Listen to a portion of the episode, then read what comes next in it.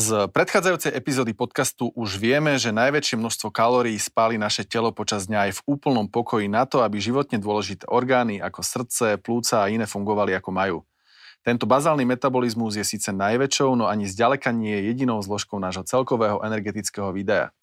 Práve ďalšie zložky, známe pod anglickými skratkami NEAT či EAT, vedia v konečnom dôsledku rozhodovať o dosahovaní našich fitness cieľov, ale aj o tom, ako sa budeme cítiť a ako bude náš dietný režim úspešný. Ja som Maroš Krivosudský a vy počúvate Wealthcast magazínu Trend o rozumnom investovaní svojho času, peňazí a energie do zdravia.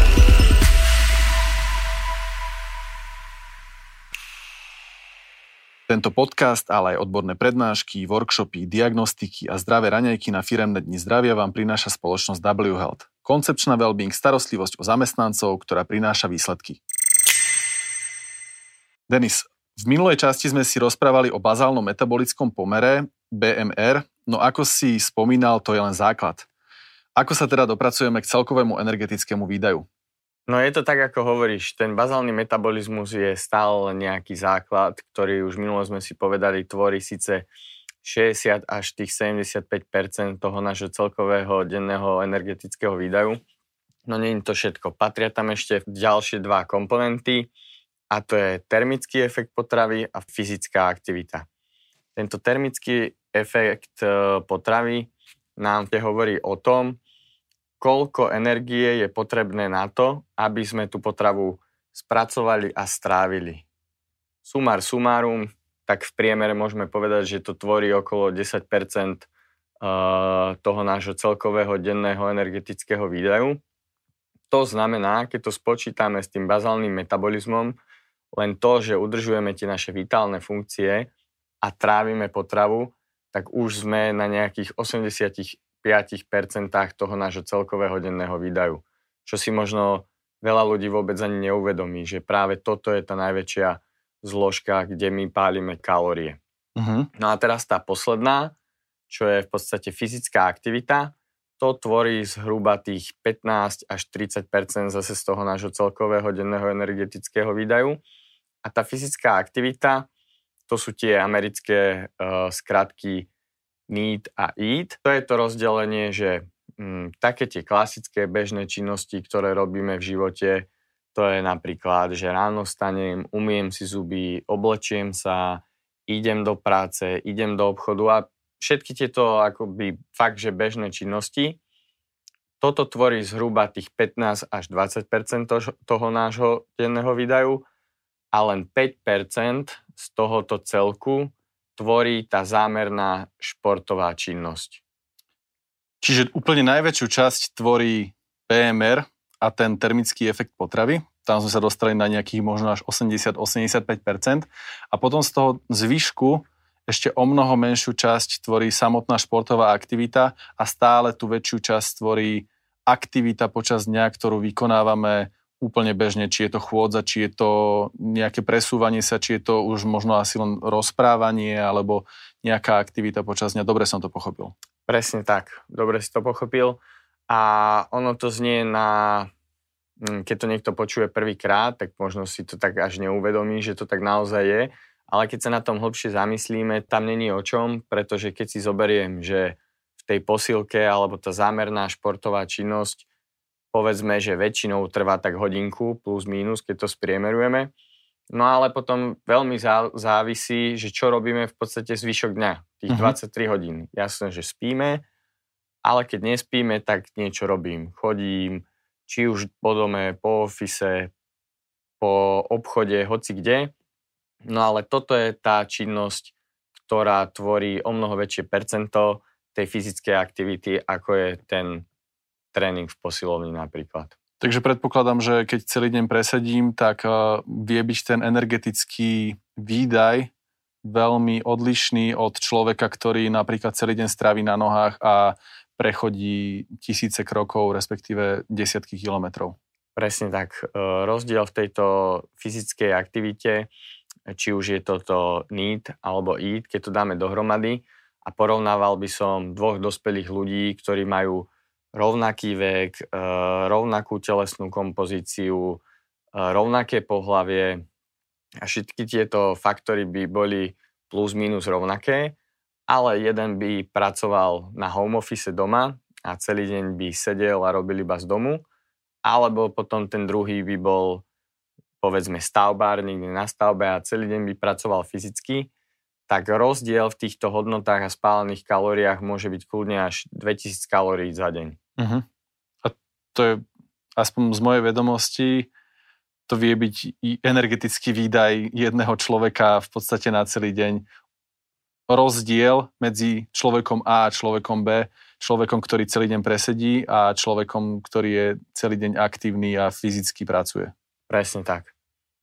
Koľko spálime cca chôdzov, státim, sedením, respektíve odporúča sa chodiť po schodoch alebo prípadne nejakým bicyklovaním do práce? Máme nejaké približné čísla? Tieto približné čísla sú naozaj len približné, pretože ako sa celý čas bavíme, je to veľmi individuálne a hodinovou prechádzkou ja spálim určite menej kalórií ako napríklad ty. Uh-huh. Ale... Je to kvôli tomu, že hmotnosť vyššia, respektíve... Presne tak, že ty si napríklad o hlavu vyšší odo mňa, určite aj máš väčšiu hmotnosť. Musím povedať, že aj trošku viacej svaloviny ako ja. Čiže spálil by si viacej.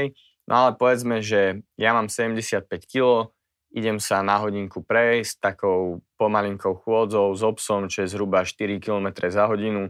No tak spálim cca tých 230 kalórií. Uh-huh.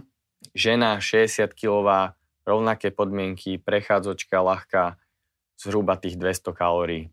Keď je to napríklad chôdza do schodov, je tam tých spálených kalórií trošku viacej, pretože už sa do tej chôdze pridáva nejaká tá silová zložka. Potom, keď to je ľahký bicykel, že idem napríklad do práce, tak je to zase trošku menej tých kalórií, pretože je tam tých svalov zapojených menej, lebo v podstate fungujú len nohy. Hej, keď si to tak zjednodušene povieme. Čiže je to veľmi individuálne, ale keby sme to chceli tak zovšeobecniť, tak takouto hodinkovou ľahkou aktivitou spálime plus minus od 200 do 300 kalórií za hodinu.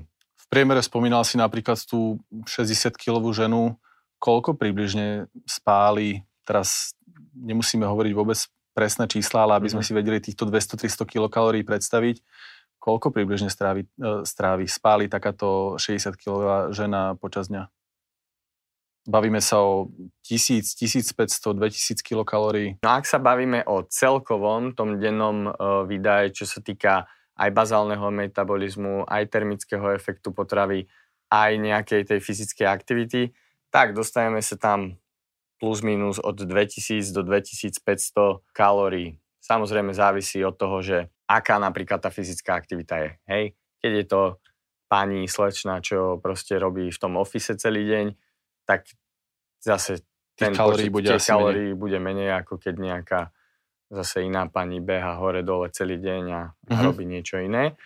A taká pikoška, koľko spálime napríklad pri takom sexe, tak priemerný sex podľa tabuliek trvá 15 minút takou strednou intenzitkou a tam páni spália plus minus od 80 do 100 kalórií a ženy od 60 do 80 za 15 minút. Mhm. Ak by sme to potiahli na hodinku, čo už je športová aktivita, čo už je solidný výkon, tak tam sa vieme dostať od tých 200 až po 450 kalórií, ale samozrejme závisí od toho, že či na to ideme len tak na lenivca pri filme, alebo ideme ako zbíjačka.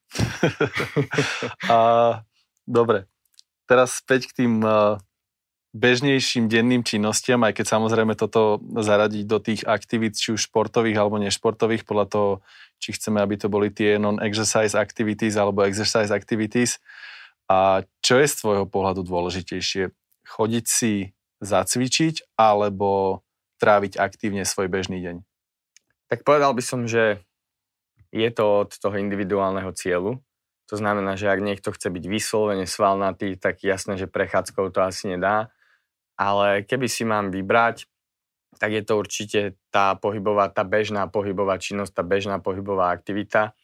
Už len preto, že to má v tom celkovom dennom výdaje o mnoho väčšie zastúpenie ako len to cvičenie. A plus okrem toho, že to prináša nejaké fyzické výsledky, či už sa cítim fyzicky lepšie, tak určite tým, že že trávim čas na čerstvom vzduchu, na slnku, tak má to aj iné benefity, nielen fyzické, ale napríklad aj psychické. Uh-huh. No a najlepšia odpoveď podľa mňa na toto všetko je, keď spojím tieto dve veci dohromady a začnem viacej času tráviť týmto aktívnym štýlom života. To znamená, že idem do prírody na prechádzku, turistika, idem si zaližovať v zime alebo zasnowboardovať, idem hrať buď individuálny šport alebo nejaký kolektívny a do tohto zapojím ten správny silový tréning napríklad. Lebo ten silový tréning mi v podstate vytvorí predpoklad na to, že ten pohybový aparát bude pripravený na tú bežnú činnosť, ktorú vykonávam rád, ktorú ma baví a v podstate bude sa mi to robiť lepšie a ešte budem aj limitovať riziko zranenia pri tom napríklad. Čiže tvoja odpoveď je v podstate, že vyskladávať si ten režim vo väčšej miere z tých rôznych pohybových aktivít, či sú športové alebo nešportové a zaraďovať do toho občas nejaké silové, rezistenčné, môžeme to nazvať asi aj fitness cvičenie? Áno. To si myslím, že je taký akože správny pohľad na vec. Samozrejme závisí od toho, kto má aké podmienky a možnosti, ale myslím si, že toto je taký najideálnejší scenár, ktorý, ak máme možnosť dodržiavať, tak mali by sme ísť za ním. Uh-huh. Ešte na záver. 10 000 krokov. Je to mýtus, alebo je to číslo, ktoré by sme naozaj mali nasledovať každý deň a pokiaľ ho nesplníme, tak budeme menej zdraví, pokiaľ ho splníme, tak budeme zdravší, alebo je to naozaj že iba mýtus? No, ten sedavý spôsob života je viac menej definovaný tými 5000 krokmi za deň. No a tento cieľ 10 000 krokov je také odporúčané denné minimum, ktorý by malo mať pozitívny efekt napríklad na náš kardiovaskulárny systém. Ale zase to teraz neznamená, že keď nedám 10 000 krokov, tak nebudem taký zdravý ako ten, čo ich dal. A plus ešte z toho budem nervózny a budem si pridávať na strese. A teraz prídem domov a začnem chodiť po obývačke hore-dole, len aby som tých 10 000 krokov tam nabúchal. A aby sme mohli byť už úplne kľudní, tak robili sa štúdie, kde tých 7500 až 8000 krokov mali podobný efekt na ten kardiovaskulárny systém ako tých 10 000 krokov napríklad. Čiže nemusí to byť vôbec také striktné na tých 10 000, ale ako číslo, ku ktorému smerovať, je to možno jednoduché na zapamätanie. Presne tak, že netreba si určite z toho robiť vrásky a nechceme, aby nám to vlastne pridávalo ešte na tom strese. Tých 10 000 krokov si myslím, že je taký pekne nastavený cieľ na to, aby to mohol zvládnuť naozaj každý, bez toho, aby sa musel nejako extrémne snažiť. Je to fakt len malinkými vecami si viem ten cieľ plniť.